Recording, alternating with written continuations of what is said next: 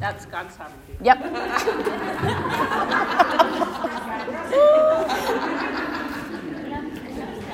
Thank you, Lois. okay, this is my kind of second time talking to a group of ladies. I usually teach, I taught Sunday school and good news clubs where you have a Bible lesson and very easy, but this one, mm-hmm. um, I do want to let you all know that yes, Sarah is home. I don't know anything about what how she did overnight or this morning, but she is home. So praise God. Okay. Have you ever studied something of God's character or principles in Scripture and found yourself in God's classroom, teaching you on a practical level what you were learning? Well, I have, and I did just this week. So, our first section is God prompts people. All of us find ourselves in our future seemingly in the hands of other people. On page 48 in our book, Jerry Bridges says, If God is not sovereign in the decisions and actions of other people as they affect us, then there's a whole major area of our lives where we cannot trust God, and we are left, so to speak, to fend for ourselves. Can we trust God that He can and will work in the heart of that individual to bring about His plan for us? According to Scripture, the answer is yes.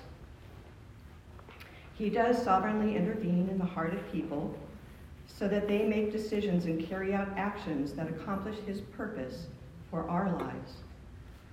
We're going to look at one example right now. Many years ago, Joseph, after Joseph died, there came into power a Pharaoh who did not know about Joseph. That's always been hard for me to understand. But, yeah, anyway. Um, the Israelites were made slaves and were cruelly oppressed. Eventually, they were forced to make bricks without straw. After the tenth plague, Pharaoh said to get out. They had nothing. After all, they had been slaves for hundreds of years. In Exodus 3 21 and 22, God said to Moses, And I will make the Egyptians favorably disposed toward this people, so that when you leave, you will not go empty handed. Every woman is to ask her neighbor and any woman living in her house for articles of silver and gold and for clothing, which you will put on your sons and daughters. And so you will plunder the Egyptians. The Egyptians freely gave these slaves what they asked for. They did it willingly. How did God do this? In some mysterious way, God moved in their hearts so that they, of their own free choice, did exactly what he planned for them to do. And perhaps the clearest verse in Scripture is Proverbs 21 1. The king's heart is in the hand of the Lord. He directs it like a watercourse wherever he pleases. The king's rule was absolute, it was law, yet God controls the king's heart. Everyone must move according to God's sovereign influence. Daniel is another example of God's prompting people. He asked the chief official for permission not to defile himself with food from the king's table. Daniel 1 9 shows us who moved the heart of the official. Now God granted Daniel favor and compassion in the sight of the commander of the officials. When we see in verse 10, I'm sorry, we then see in verse 10 that the official was first concerned for his own life, yet he granted Daniel's request. Dan, my husband, was asked to come on staff as a missionary, a maintenance missionary at a Rancho Agua Viva in Mexico whose mission was to raise up Mexican nationals as pastors, teachers, and missionaries. However, because we were not allowed to leave for any extended time to raise support, we could not continue to be there. In hindsight, there were a couple of reasons. Not too many people knew we had moved to Mexico. Our home church had split around the time that we left. So those who stayed at our home church thought we had gone to the other church. And those at the other church thought we had gone, stayed at our church. So we had no prayer or financial support. Those few who knew where we were were not able to financially support us. So it was hard knowing that God had not prompted people to support us, but more importantly, God had other purposes for us. More later. So, on to the second one God restrains people. Can we trust God to intervene in the heart of that person so that he does not carry out evil against us? Yes, because no part of the human heart can resist God's sovereign but mysterious control. In fear of his own life, Abraham lied about Sarah, seeing she was his sister. As a result, Abimelech, king of Gerar, took Sarah. God kept Abimelech from carrying out his plan to make Sarah his wife. God said to Abimelech in Genesis 20, verse 6, So I have kept you from sinning against me. That is why I did not let you touch her. Abimelech chose on his own not to be with Sarah, but his choosing was under God's sovereign control. God sovereignly protected Sarah. That is just one example of God's restraining hand to accomplish his plan. Some others are Exodus 7 through 14, those are the chapters, the 10 plagues, and God hardening Pharaoh's heart. And especially in 10 4, 10 verse 4, Thus I will harden Pharaoh's heart, and he will chase after them, and I will be honored through Pharaoh and all his army, and the Egyptians will know that I am the Lord. Also in Ezra 5 and 6, the rebuilding of the temple, and Exodus 34, 23, and 24, where God says, Three times a year, all your males are to appear before the Lord God, the God of Israel, for I will drive out nations before you and enlarge your borders, and no man shall covet your land when you go up three times a year to appear before the Lord your God. God commanded all the males to stop everything and go before him. He promised that no one would even covet their land during those times when their land would be defenseless. Can you imagine what that would mean? All the men would be in one place three times a year. And yet no nation would desire their land during those times because God would be the one restraining them. These examples should encourage us that God exercises his sovereignty for our good. So, does God permit evil? God, in his infinite wisdom and love, intends that good ultimately comes from harmful acts done to us. God does move on the hearts and minds of people to accomplish his purposes. God does this without violating or coercing their wills, but rather he works in his mysterious way through their wills to accomplish his purposes. An example Joseph.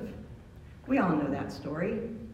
Sold into slavery, accused of immorality, thrown into prison, forgotten. As we look back on Joseph's life, we can see how God was moving in and through the sinful acts of different people in his life, all to accomplish his plan and purpose.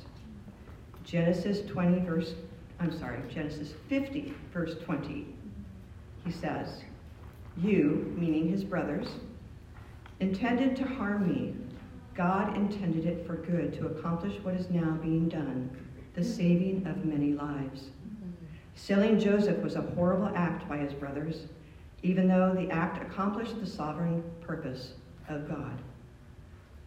Back at the ranch, our Agua Viva, the director did not like us, mainly because the board and the owner had asked Dan to come on staff. He had just become director and wasn't asked for his input. He made it extremely difficult for us to be in many different ways.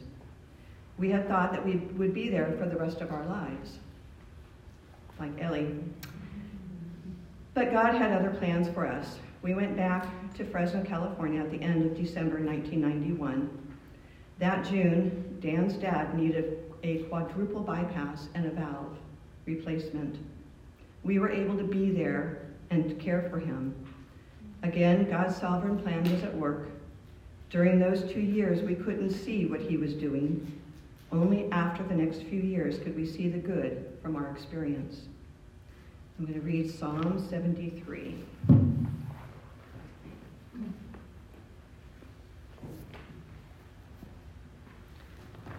Surely God is good to Israel, to those who are pure in heart.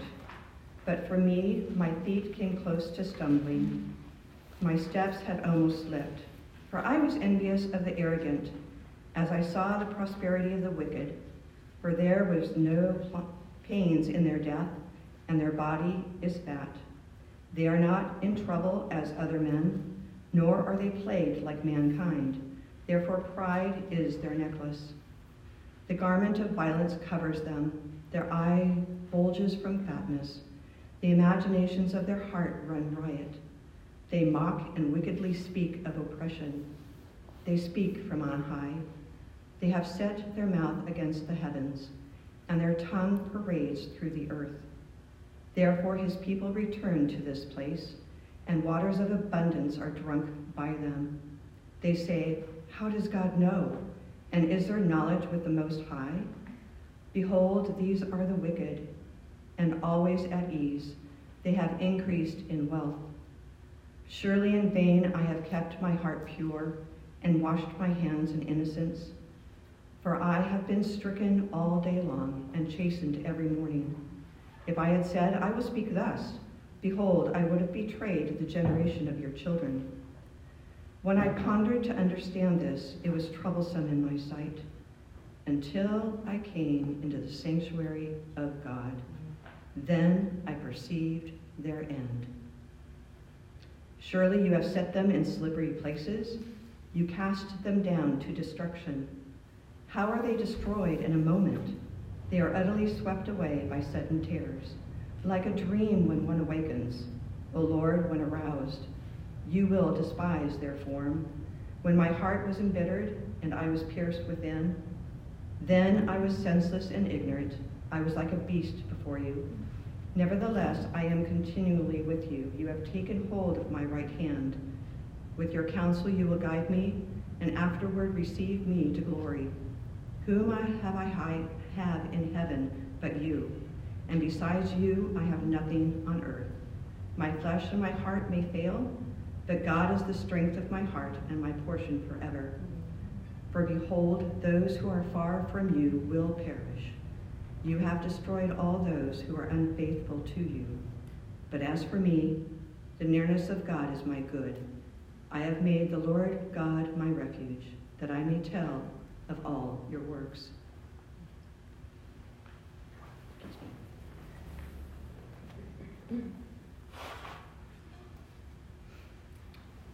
Okay, so the problem with God's sovereignty, that's the next section.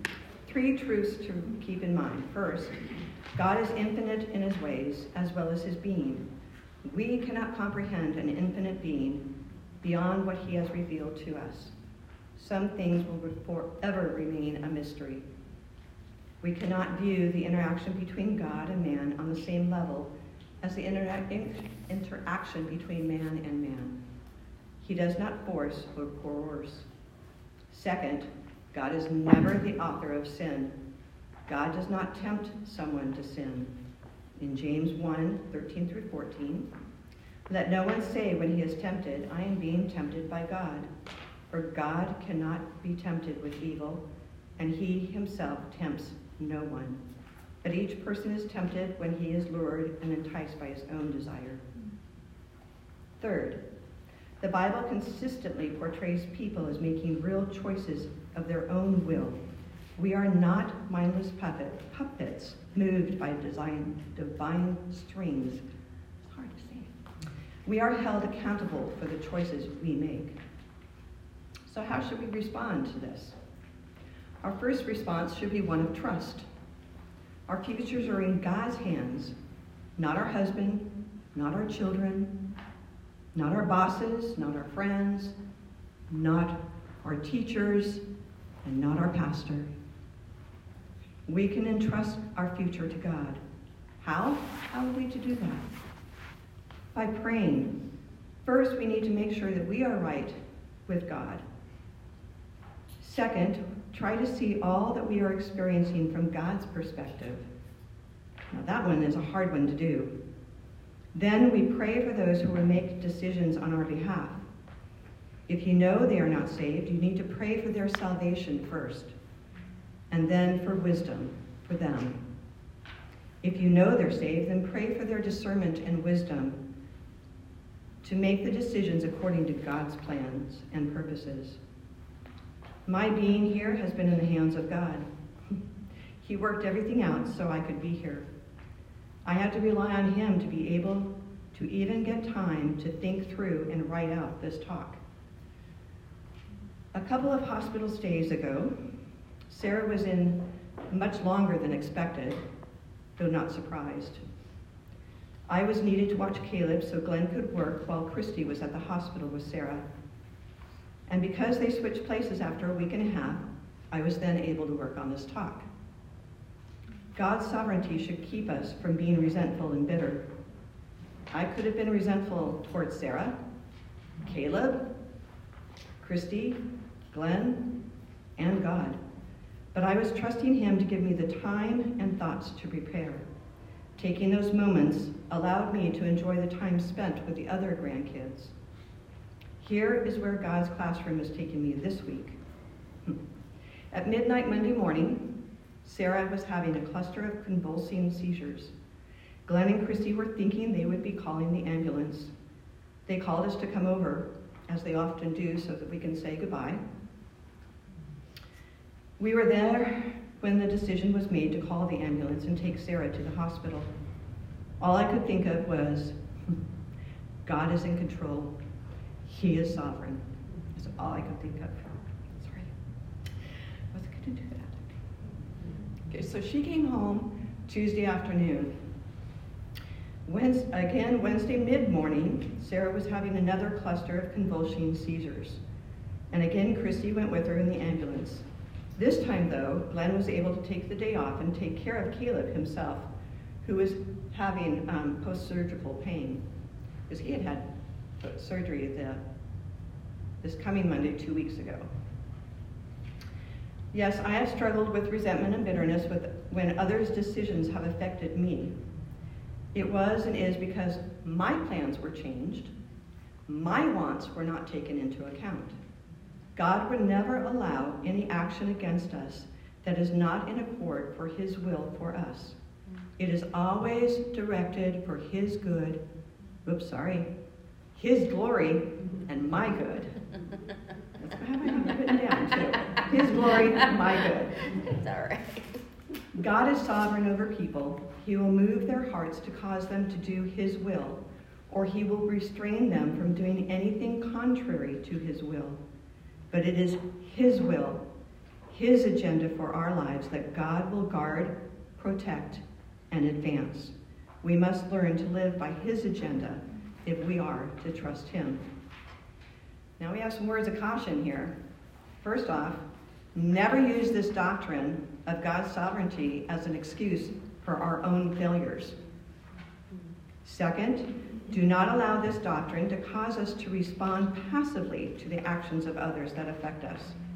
We should take all reasonable steps within the will of God to protect and advance our situation. Third, never use this doctrine as an excuse for our own sinful actions or decisions that hurt another person. He will hold us accountable for our harmful decisions and sinful actions. Deuteronomy 29 29 says, The secret things belong to the Lord our God, but the things that are revealed belong to us and to our children forever, that we may be, do all the words of this law. So there are secret things that he has not revealed to us, and we just have to trust him. Learning to trust. Now we're going to go on to God's rule over the nations. The psalm from Psalm 75, 6 and 7. For not from the east or from the west, and not from the wilderness comes lifting up, but it is God who executes judgment, putting down and lifting up another. This chapter closely relates to the last one. Jerry Bridges takes it just one step further. As God has sovereign rule over people, which affects us daily, so he has sovereign rule over the nations. We need to put our trust in God, not in the decision making powers of politicians, government officials, or even Supreme Courts. Oh, how we need this reminder today.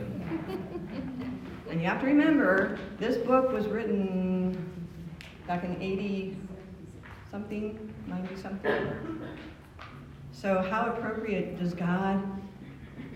I mean, he's, look how he's just moved this for this weekend. It was just, it was amazing. Anyway, God makes all events of history, all the decisions of rulers, kings, and parliaments, all the actions of their governments, armies, and navies serve his will.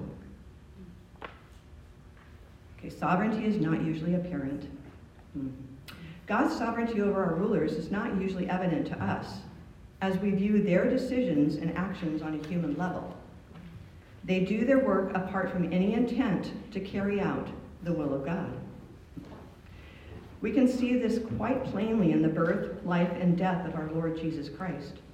Caesar Augustus issued a decree that a census be taken. That meant Joseph and Mary had to travel to Bethlehem to be registered at just the right time for Micah's prophecy to be fulfilled in Micah 2, 5 2. Caesar definitely was not trying to fulfill Jewish prophecy, yet that is exactly what happened. Again, Herod's killing of the infants, Joseph fleeing with his family to Egypt, coming back out of Egypt after Herod's death, not going back to Bethlehem, but back to Nazareth. That's just a few years of Christ's life, and in each case, the people involved acted freely, doing what they intended to do. Yet in each instance, they did exactly what God planned for them to do. In the decision of how Christ's death would be, Herod, Pilate, and the Jewish leaders did exactly what they wanted to do. Yet they did exactly what God planned that they do. Again, they were not thinking of fulfilling Old Testament prophecy, yet that is exactly what they did. We may not perceive the hand of God in the affairs of nations as we see them today, yet his rule is no less sovereign today than it was in the days of the prophets or the apostles. God recorded in his word specific instances of his sovereign rule over history in order that we might trust him in the affairs of history as they unfold before us today. As we are in the midst of these events, it's hard to see his hand, but we must trust him to work everything to his glory and our good. This is a great reminder for today as we watch on things fold, good and bad. God ordains the rulers. God has established governments for the good of all people, believers as well as unbelievers. This seems difficult to accept when we hear of our brothers and sisters in Christ persecuted and even killed because of their commitment to Christ. We must remember that God, in his infinite wisdom and sovereignty, and for reasons known only to himself, hmm. allows rulers to act contrary to his revealed will. He works in history from an eternal perspective, and these actions are never beyond the bounds of his sovereign will. 1 Timothy 2 1 and 2. First of all, then, I urge that entreaties and prayers, petitions and thanksgivings be made on behalf of all men, for kings and all who are in authority in order that they may lead a tranquil and quiet life in all goodliness, sorry, godliness, and dignity. The best expression of trust in God is prayer. We must pray for our rulers that they would first come to saving faith in our Lord Jesus Christ and then make wise decisions. God determines who rules the governments. In Daniel 4:17, it says, The Most High is ruler over the realm of mankind and bestows it on whom he wishes and sets over it the lowliest of men. When I consider the evil men, as well as the weak and foolish who have held high office in this country and others, I am still learning that they have ruled in the sovereign will of God. Mm-hmm. I must trust this because that is what Scripture tells us. Amen. This is definitely one of those mysteries to me. Romans 13:1b says, "For there is no authority except from God, and those which exist are established by God." Mm-hmm. Yeah. God controls decisions. God not only determines who rules and for how long, but also the decisions they make. Proverbs 16:33 says, the lot, "The lot is cast into the lap, but its every decision is from the Lord." Casting lots was used to choose officials, determine tasks, select dates, settle disputes, and determine military strategy. Yet this proverb tells us that God controlled the decisions. So a few examples of casting lots was in Esther 3:7, Haman used this method to find the day to slaughter the Jews. Proverbs 18:18, then in Luke 1:9, Zacharias was chosen by Lot to enter the temple and burn incense. Luke 23 24. They cast lots to divide Christ's clothing. Decisions were also made by seeking advice and counsel from others. God also rules in the advice and given and received and acted upon. His sovereign will is always accomplished. And this example is Rehoboam's who is David's grandson, Solomon's son. When he came to the throne, the men of Israel asked him to lighten the harsh labor and heavy yoke which Solomon had put on them. Rehoboam first asked the elders who served King Solomon what they should do, what he should do. They advised him to give him a favorable answer, but he rejected that advice and sought the advice of young men who grew up with him. They told him to say to the people, this is in King, 1 Kings 12 11. Whereas my father loaded you with a heavy yoke, I will add to your yoke. My father disciplined you with whips, but I will discipline you with scorpions. Their answer split the nation into two kingdoms. Then verse 15 says So the king did not listen to the people, for it was a turn of events from the Lord, that he might establish his word, which the Lord spoke through Ahijah the Shilonite to Jeroboam the son of Nebat. What can we learn from these examples? First, God can and does work in the hearts and minds of rulers and officials of government to accomplish his sovereign purpose. Most often, they do not give any thought to the will of God. Second, God sometimes causes government leaders or officials to make foolish decisions in order to bring judgment on a nation. If believers are caught up in the disastrous results, then we must continue to trust God in the difficult times. Third, we must take seriously our responsibility to pray for the leaders and officials that they will make wise decisions and trust when foolish or harmful decisions are made. God determines military victories. Proverbs 21:31 says, "The horse is prepared for the day of battle, but victory belongs to the Lord." We must trust in God, not military might of any size. We all know the story of Joshua and the Battle of Jericho. Who would have thought that marching around a city once for six days and then seven times on the seventh day would have brought those walls down? but God did it. In Judges 7, we read about Gideon and how the Lord delivered Midian into their hands. Gideon had 32,000 men at the beginning, but God said that was too many. God had the final number to be just 300, so Israel would know that it was God who delivered Midian into their hands. Okay, now what about David and Goliath? The Philistines and the Israelites were camped opposite one another. The Philistines were taunting the Israelites. And you know the outcome. But have you ever thought about 1 Samuel 17, verse 49? And David put his hand into his bag and took from it a stone and slung it and struck the Philistine on his forehead. And the stone sank into his forehead so that he fell on his face to the ground. Okay, you know that part. You know, David killed Goliath. But have you ever thought about it and reenacted it in your mind? Okay, so David slings the stone.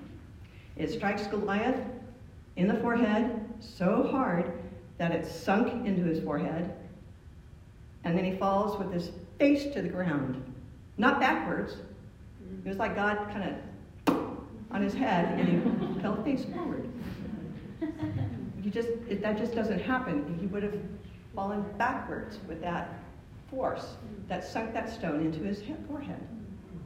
So God did it. This was God. Victory belonged to God and the nations he chooses. Another example is 2 Kings 7 3 through uh, 7, verse 3 through 7. But I'm going to read verse 6. This was about four lepers. For the Lord caused the army of the Arameans to hear the sound of chariots and the sound of horses, even the sound of a great army, so that they said to one another, Behold, the king of Israel has hired against us the kings of the Hittites and the kings of the Egyptians to come upon us. There were four lepers who were outside the city because they couldn't enter the city, but the city was experiencing famine. They were experiencing death by starvation. And what did God do? He made this the, the army to hear the sound of chariots and horses and and so the four lepers said, Well, if we die out here, we're going to die. If we go in the city, we're going to die because there's no food. So let's go and see if the Syrians can help us out here. And so they went. There was nobody there. But there was all this food, all this clothing. And so they went and told the king. But it was God who made that sound. As I read this chapter, it struck me this not only applies to our military might and weapons, but that also that thing called the virus. we must trust God's plan for each one of us and not be frightened by what others are saying or insisting we, do, we do. I must remember God is in control of how much time we have on this earth. It is not the strength of our nation's weapons or our own, but God. Therefore, we must trust him to work out all the details of history to his glory, knowing that his glory and our good are bound up together. Most of us are not too interested in the sovereignty of God over nations and history unless we are personally affected by it, such as missionaries we know, like Robbie and Rachel Angel. God has a plan to redeem people from all nations, to bless all nations through Christ but what do we see today? We see many governments hostile to the gospel, even for their own nationals to proclaim it. When Daniel understood that the end of the seven years was almost complete, he prayed. He trusted in the sovereignty and faithfulness of God to restore the exiles. He did not fall into a do nothing attitude. As we look around, we see things seemingly falling apart. We must trust God to fulfill his promise to redeem people from every nation, as he has commanded us to make disciples of all nations. We must trust by praying. Some of us will go as God opens the doors, but all of us must pray. God is sovereign over the nations, over the officials of governments, ours and in lands where every attempt is made to stamp out true Christianity. In all this, we can and must trust God. Finally, I will leave you with Psalm 67. God be gracious to us and bless us, and cause his face to shine upon us, that your way may be known on the earth, your salvation among all nations. Let the people praise you, O God. Let all the people praise you. Let the nations be glad and sing for joy. For you will judge the peoples with uprightness and guide the nations on the earth. Let the peoples praise you, O God. Let all the peoples praise you. The earth has yielded its produce. God, our God, blesses us. God blesses us, that all the ends of the earth may fear him.